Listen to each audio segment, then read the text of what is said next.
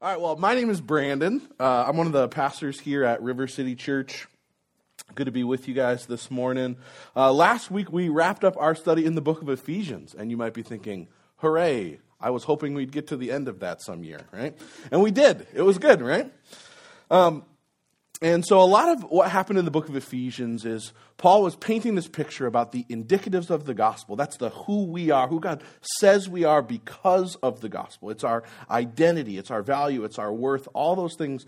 The first half of Ephesians is laying that stuff out and saying, This is who you are because of the good news about the gospel. And the second half, then, is the imperatives of the gospel. If that stuff is true, then the imperatives, what we do in response to that, matters.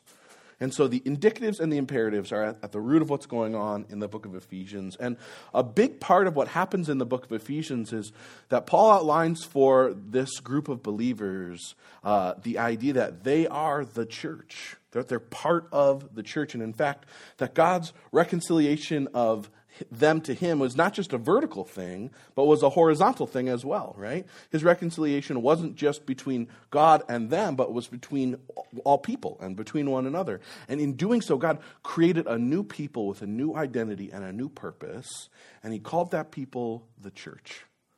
And so, um, this spring, we're going to be uh, studying the Sermon on the Mount and diving into, into Jesus' teaching along those lines. But this week and next week, we're going to just take a short kind of two week look at helping for us to frame the idea of what it means to be the church. What is the church?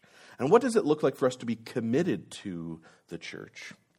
So, um, my hope is not that we would like exhaustively cover those topics or ideas, but rather my hope is that um, that together we might be able to frame those ideas rightly in light of God's word, and that uh, as a church we would uh, foster uh, a passion for and a commitment to the flourishing of the local church. My heart as we take these next two weeks is that, that we would, uh, through God, a study of God's word, that we would, God would in us rather, foster in us a passion for and a commitment to the flourishing of the local church. So that's where we're headed uh, the next two weeks. So let me pray, and we'll dive into our study. Uh, and uh, I, I, just trust that it'll be good for your heart. It's been good for me this week as I've prepared. So, God, thanks for you. Thanks most of all for your word. God, I just pray that you would fill me with your spirit this morning so that I might have anything worthwhile to offer. God, I just know that, like, without you, like, anything I say just is not important. And so I just ask that you might fill me so that I might be able to communicate wisely your truths.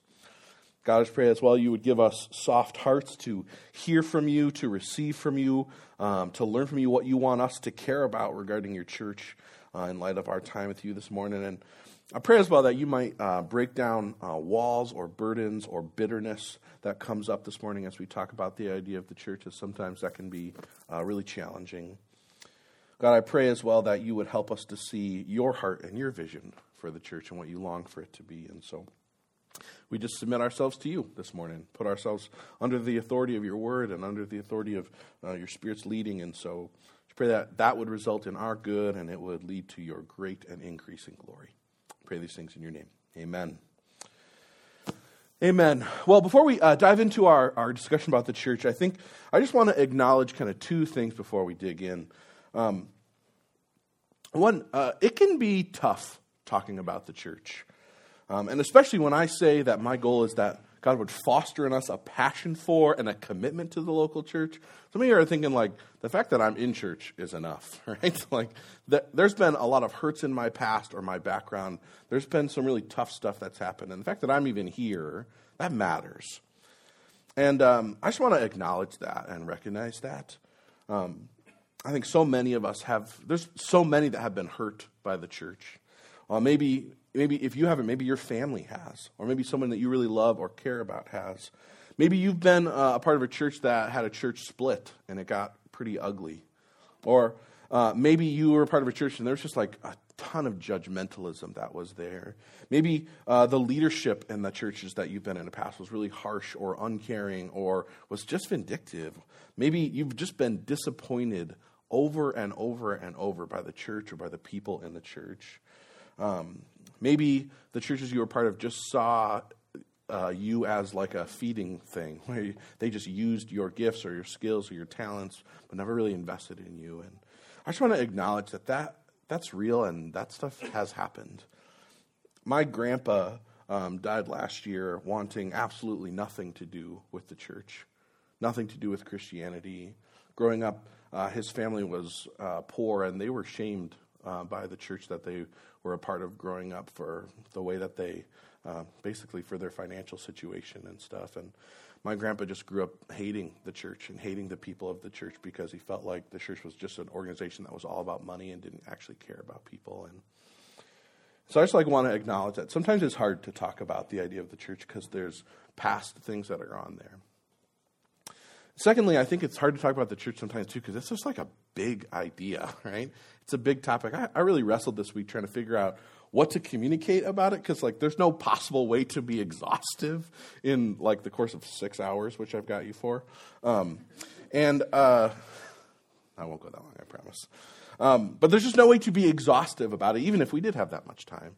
And so, rather, I was trying to just prayerfully consider God, what is it that you want us to hear about your church? What is it that you want us to see and care for and value? And, and so, um, our study this morning is not exhaustive, but I trust that it will be good and helpful for you. It, has been challenging for my own heart as well. Um, my goal is not to be exhaustive this morning as well. My goal is not to convince you that the church is perfect or that this church is perfect. But rather, I want us to see God. Whoa rather, what I want to happen is I want us to see, um, I want us to see God's heart for the church, His vision for it, what He wants it to be, how He designed it, what its purpose and mission is. I want us to gain His view of it as we study this morning. And I think the best way to find out what God thinks about something is to see what He wrote about what He thinks about it. And so we're going to take a look at um, kind of three ways this morning that the Bible talks about the church. And so the Bible talks about the church as being universal and local. The Bible talks about the church as being gathered and scattered. And thirdly, the Bible talks about the church as being worth prioritizing and valuing. So those are the three, three places that we're headed this morning. Um, so let's dive in, right? First, uh, how does the Bible use the word church? How does it even talk about that? Well, um, the Greek word uh, ecclesia, the word that's translated church, um, refers to some kind of a group of Christians. But the Bible doesn't talk about the same group of Christians every time it talks about that. In places like Romans 16 and 1 Corinthians 16 and uh, Philemon's, the church is referred to as a group of Christians that meet in a house. That's called the church.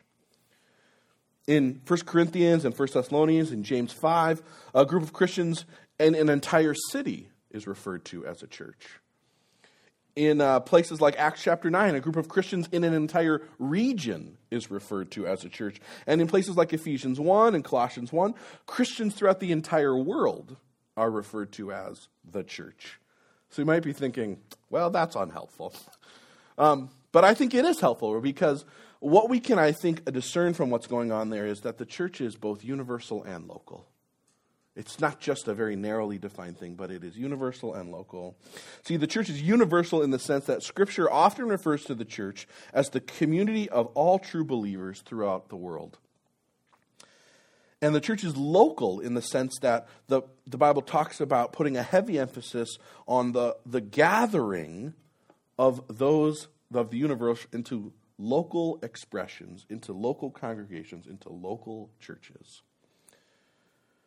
And so local churches are the expression of the universal church. And local churches are where the saving and sanctifying message of the gospel is meant to be believed and lived out and proclaimed.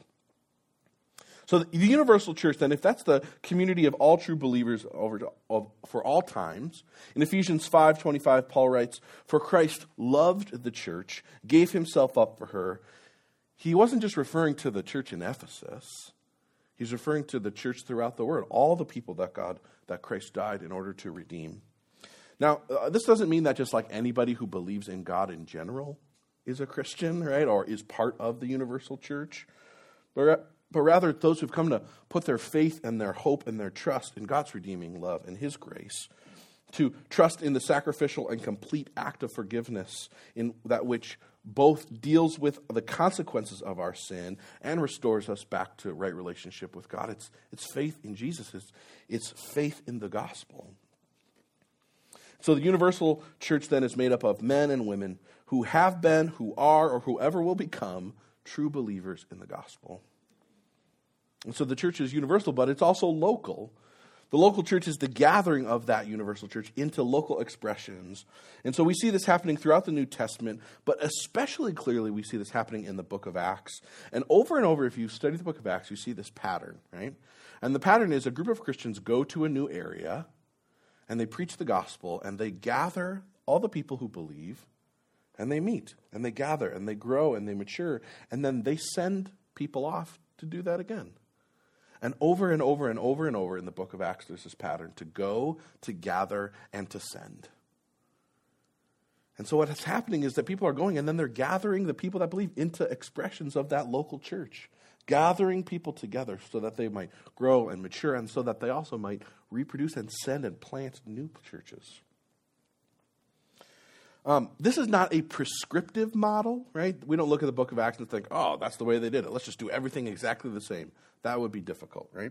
Um, and also not realistic. But what happens is we need to see the way that the original apostles and the original disciples, we need to see the way that they understood God's call to go, therefore, and make disciples.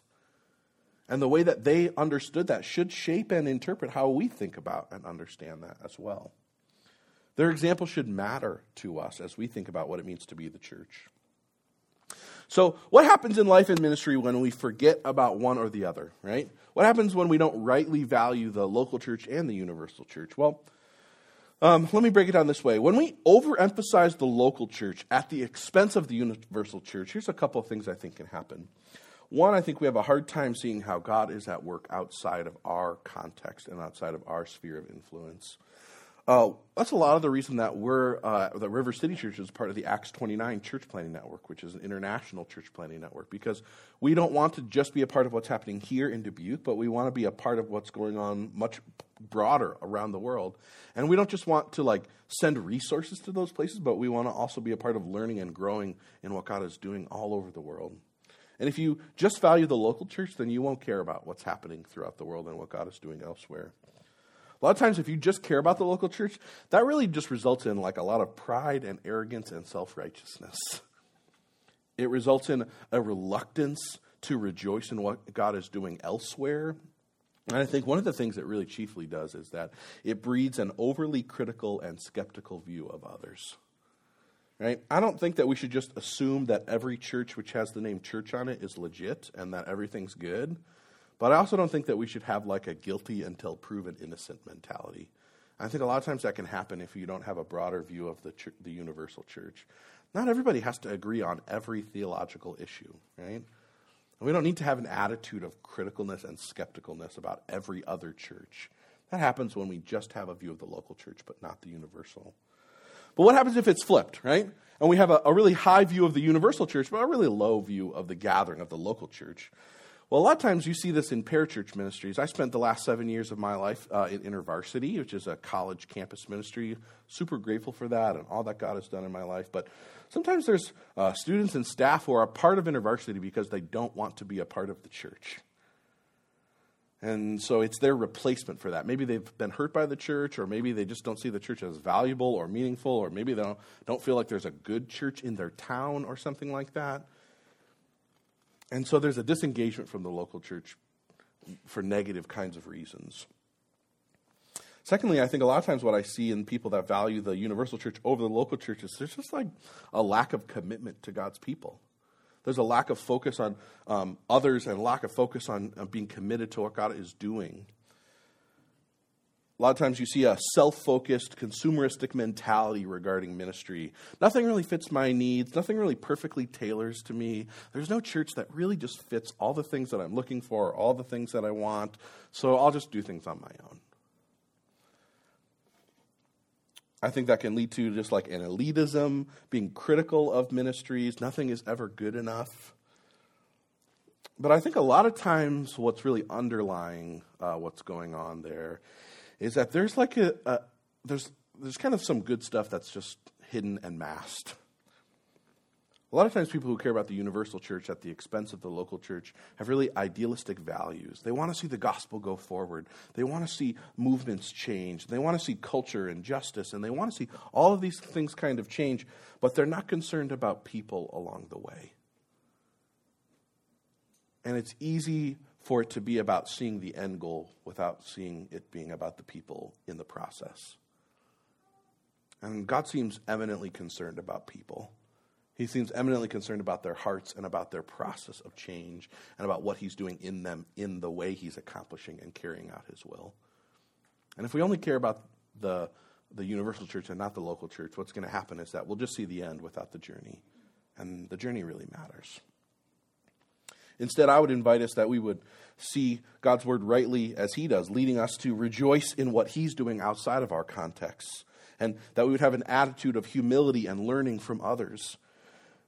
Yet at the same time that we be committed to gathering in the uh, gathering the universal church into the local church realizing that god's put us here in dubuque for a time a place and a purpose and a reason. Acts chapter 18 says this that god determines the times and places when men live so that they might seek and find him. God's directing that. He's leading it. He's doing it. And so for us as river city we want to value the local church and we want to value the universal church. And that leads to a healthy view. Secondly, the church is gathered and scattered. We see this especially in Acts chapter 8. But one of the things you heard me talk about in Ephesians um, is that the church is not a place, the church is a people, right? I said the church is not a place, the church is a people. And because the church is a people and not a place, it exists when the church is gathered for worship, and it exists when the church is scattered for mission throughout the world. See, we are gathered here at the Best Western. Spoiler alert, this is not a church building this is a hotel, right? Um, I don't know if you missed the sign on the way in, right? But this is not a church building. But it would seem that this is a church, right? Because the church is not about the place, the church is about the gathering of the people of God. Furthermore, River City Church doesn't stop existing as soon as we end this service. It doesn't stop existing until we gather again next week. The church still exists because the church is the people of God. It's just not gathered anymore, it's scattered scattered into the lives and neighborhoods and jobs that God has sent us into. It's scattered into the small groups that we're a part of and the places that God has sent us on mission in our lives and in our days. See, the gathering of the local church is really important because it's a place for us to worship God together, to celebrate what God is doing together, to remember Jesus together, to sit under the teaching of God's word together. The church is about being together, right? The gathered church is about being together. It's about being part of something bigger than just you bigger than just your life and your sphere of influence, the place that God is putting you in the ministry that He's validly and rightly and, and, and doing in good ways in and through you. But the gathered church reminds us that it's not about us. It's not just individually, but rather the church is about God's people, a people that He's doing work through together as a community, who He's revealing Himself to our community with and through. See, Sunday mornings are not the pinnacle of ministry at River City Church as much as you might think this is just fantastic, right? Sunday mornings aren't the pinnacle of ministry at River City Church, right?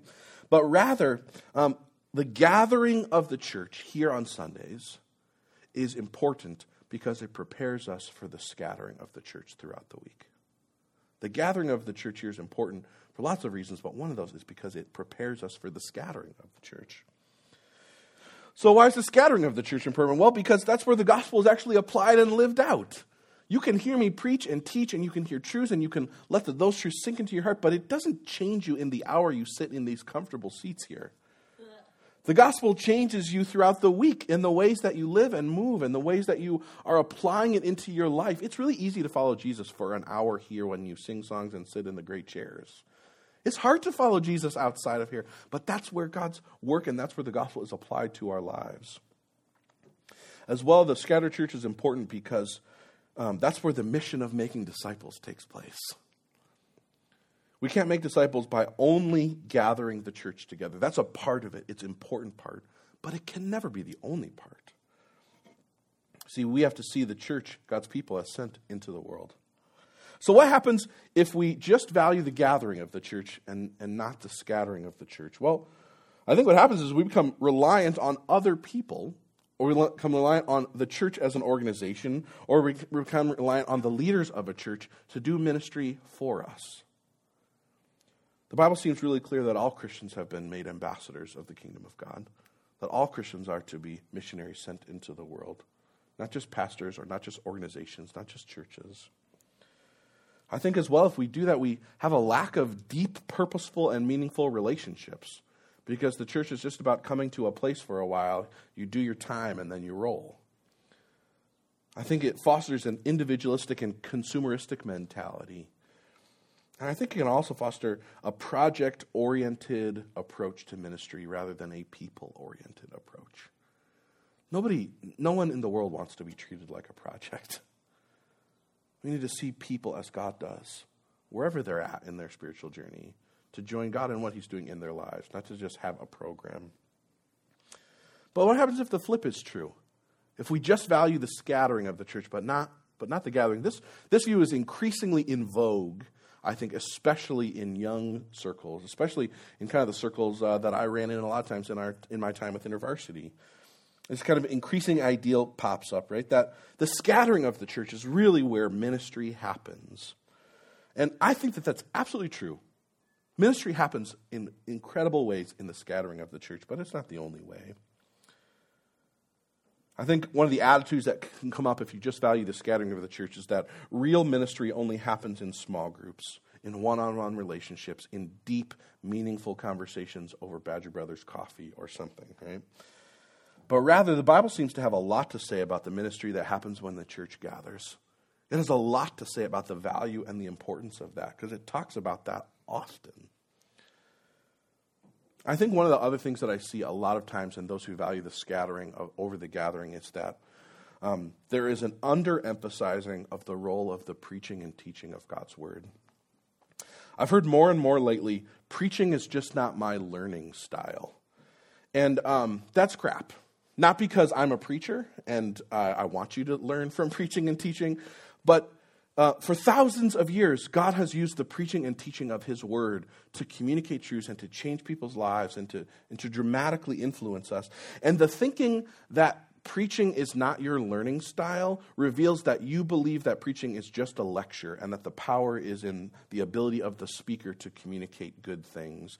But rather, preaching is powerful not because I have anything valuable to say, but because God's word has everything valuable to say, and his spirit has power to make the truths of his word matter to you, not because I'm some great speaker, but because his word is powerful and the truths of the gospel matter and mean something. So the idea that preaching isn't your learning style, that is like a misunderstanding about what the preaching of God's word is. Additionally, I think a lot of times what happens when you just value the scattering of the church is that that really stems a lot of times from you just don't want to be under the authority of anyone. And Aaron spoke a number of weeks ago when we uh, did, talked about Ephesians chapter 6 about how it's really important that we teach our kids that being under authority is good. Because we're under God's authority, and that's really good for us.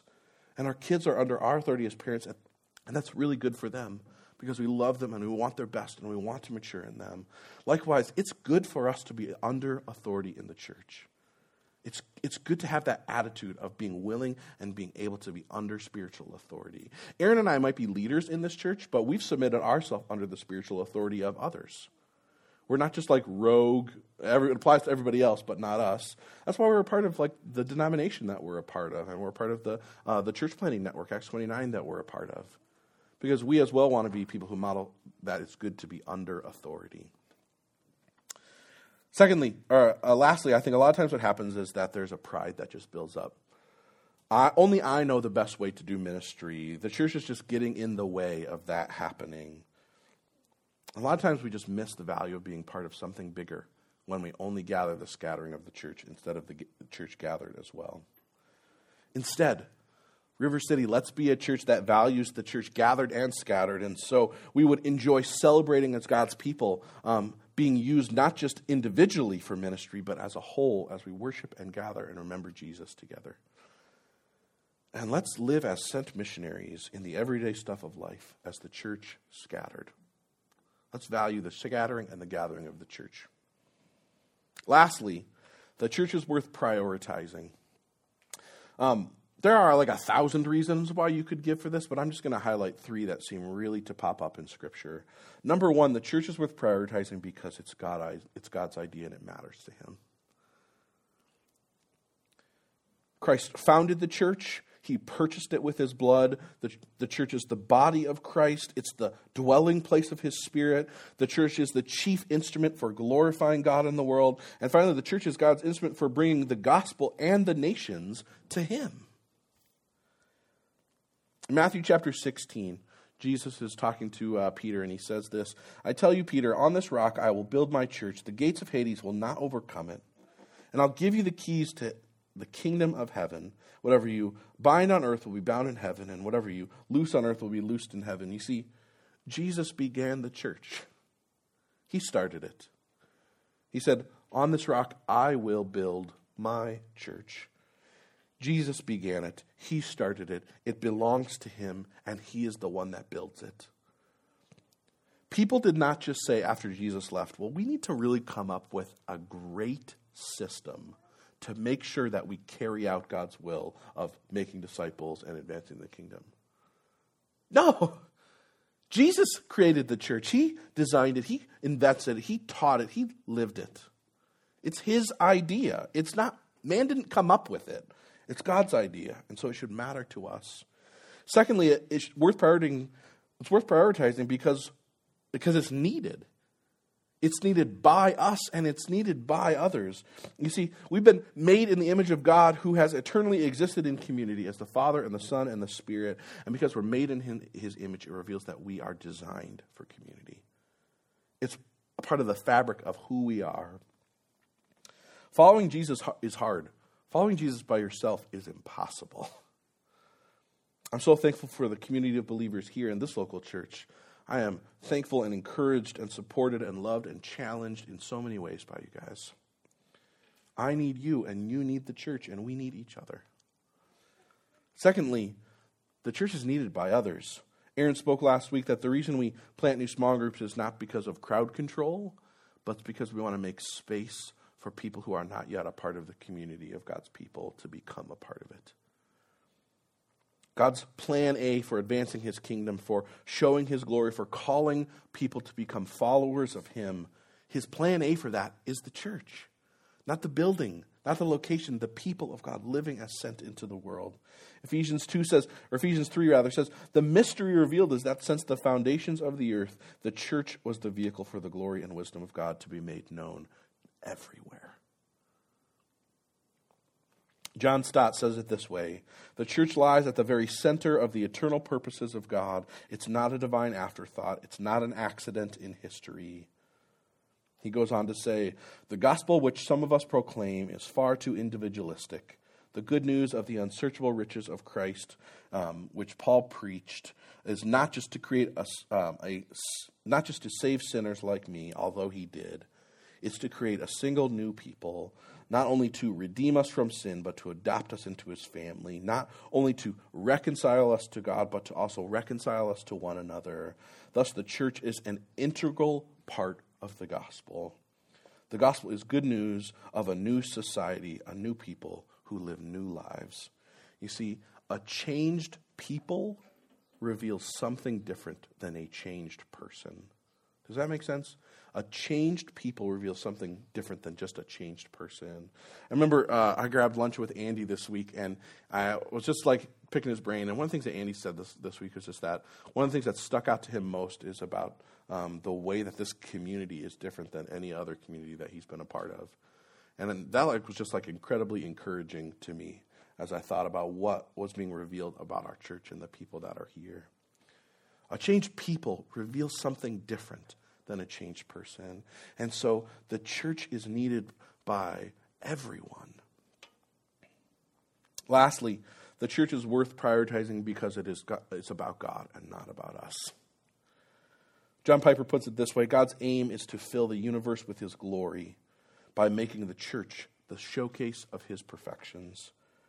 The existence of the church is about God. It's about being a new people with a new identity and a new purpose, which is to worship God and bring Him glory. It's the people who were slaves but are now heirs and free in Christ. It's the people who were dead but are now alive. It's the people who were enemies of God but are now children and friends of His. And God is jealous for His glory, and rightfully so. For there is no one and nothing that's worthy of worship except Him.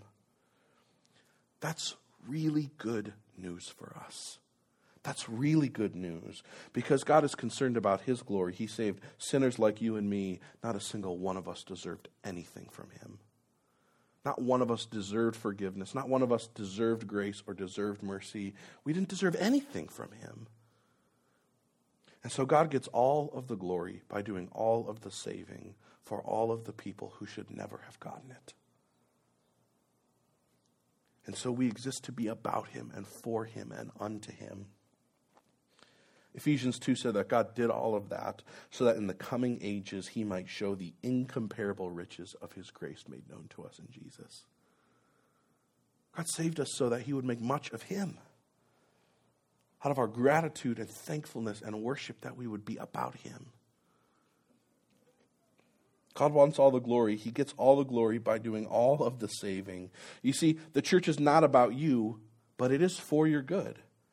The church doesn't exist to meet your needs, but you do have needs that the church is designed to meet. The church is not only about others, although we are sent as God's ambassadors into the world to bring the good news. But if it's only about others, then you will get burnt out and tired and bitter incredibly quickly. Rather, as River City, let us remember that the church is about God. And when the church is about Him, it frees us from the burden of it being about us. And it frees us from the burden of it being about others. And rather, it is a, it makes it the blessing that it was intended to be for us, and it allows it to fill its purpose in our lives and in the lives of others. So let's embrace the church being about God. The church is universal and local, it's gathered and scattered, and it's worth prioritizing. I hope that's what you've seen this week as we studied and saw some of the places in God's Word where it talks like that. Next week, we're going to talk more about what it looks like for us to respond to that. If the church is those things and if it's worth prioritizing, then that means that we need to respond to that. So, what does it look like for us to be committed to the flourishing of the local church? We'll talk about that next week, but let's pray. God, thanks so much for you and thanks so much for your word. God, we're just grateful that you might call us, that you have called us to be your people.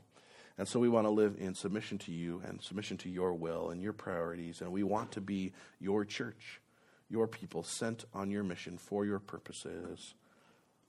God, help us rightly value the church as local and universal. Help us rightly value it as gathered and scattered. Help us to rightly see that it's about you and it's worth giving our lives for. We love you, God. Thanks for loving us first, making us the church, your people. We love you, God. Amen.